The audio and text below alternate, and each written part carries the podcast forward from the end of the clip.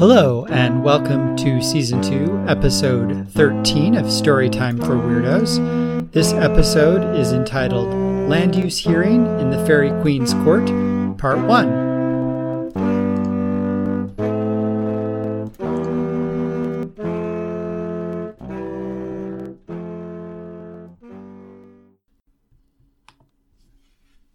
No vacation to Ireland is complete without a trip to one of the fairy hills, or so I had read. What the guidebooks fail to mention is that you mustn't walk around the fairy hill three times at noon of the summer solstice. I did this and found myself in a lush green forest. Through the dense foliage, I caught glimpses of a shimmering golden sky. I turned around, but the parking lot and the road were gone. A thick wall of old mossy trees hemmed me in. I turned back around. A path in front of me was the only route forward. I walked cautiously through the forest, the loamy smells mixed with lavender. My footsteps muffled by a silence that wasn't just an absence of noise, but something actively listening. It could have been an hour or a minute of walking, before I heard the bird call. It was loud and trilling. I jumped, my heart pounding and my skin prickling. Another bird call from a different direction. I waited and listened as bird calls came from different directions, one after the other. They overlapped, raising in volume, until suddenly the cacophony stopped. I stood, breathing heavily, for several long moments. Nothing happened, and I took a few tentative steps forward. Nabog! I jumped and yelped as a short brown creature emerged from the forest, menacing me with a spear. Is tu morfussen, tam agdul dit chig am brown. What? I said. Lean me enosh. The thing gibbered at me some more and gestured for me to follow. It turned and walked confidently down the path.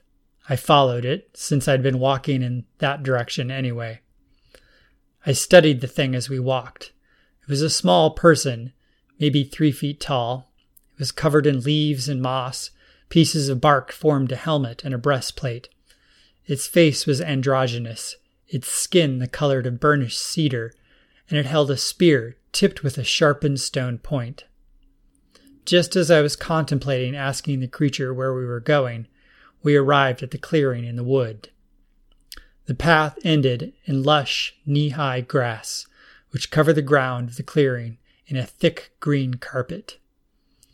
Animal noises filled the air, and a menagerie of creatures were creeping, bounding, and flying into the clearing from all directions. Some of them recognizable as badgers, blue jays, roe deer, and so on.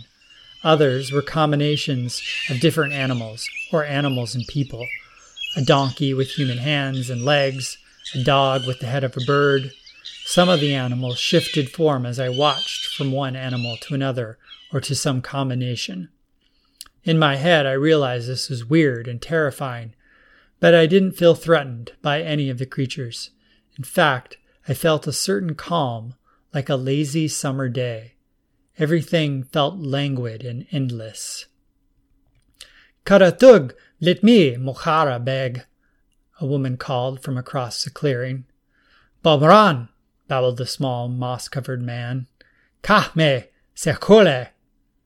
The woman, dressed in all white, moved gracefully across the clearing. The animals all turned and focused on her as she approached. She was tall and pale, with red hair and large, warm green eyes. Welcome, she said to me in English.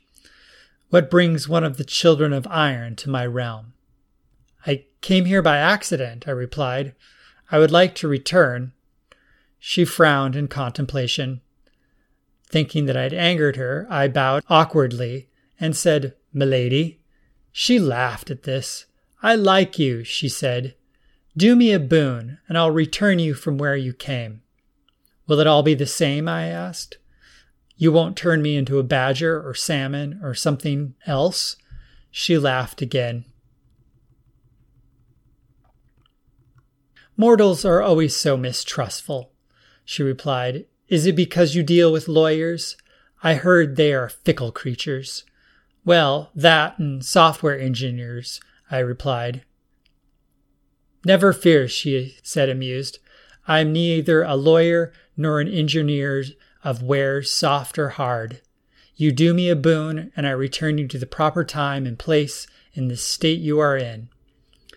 She was suddenly serious as she spoke the last. The animals had all quieted down while we talked, and the little brown man watched the exchange with intense interest. I agree, I replied. What service may I render you? I figured it would be something impossible, like counting all the grains of sand on a beach. I need help deciding what to do with this clearing, she said, gesturing at the green grass under the golden sky. You're in luck, I replied. I help people like you make decisions like that all the time. What are the options? She gave me a knowing smile. I could keep it as is, a place where I hold court, meet guests, and feast. But Lord Aspen has proposed turning it into a market, where all of the creatures of summer congregate to trade. What are the benefits over, of the marketplace over the meeting place? I asked. I do not know, and I fear it is impossible to know all that I need to, she replied. She gazed at me with an appraising eye. I advise that you make the decision based on the best knowledge you can get. You can never have all of the information, but you can get as much as possible. If you hold a hearing, you speak in riddles, child of iron, she said, but I will try. She reached out her hands and placed them on my ears and then drew them away. The clearing went silent, and I realized something was very wrong. In her hands was a pulsing force that I could sense but not see. Oh no, I said, probably very loudly.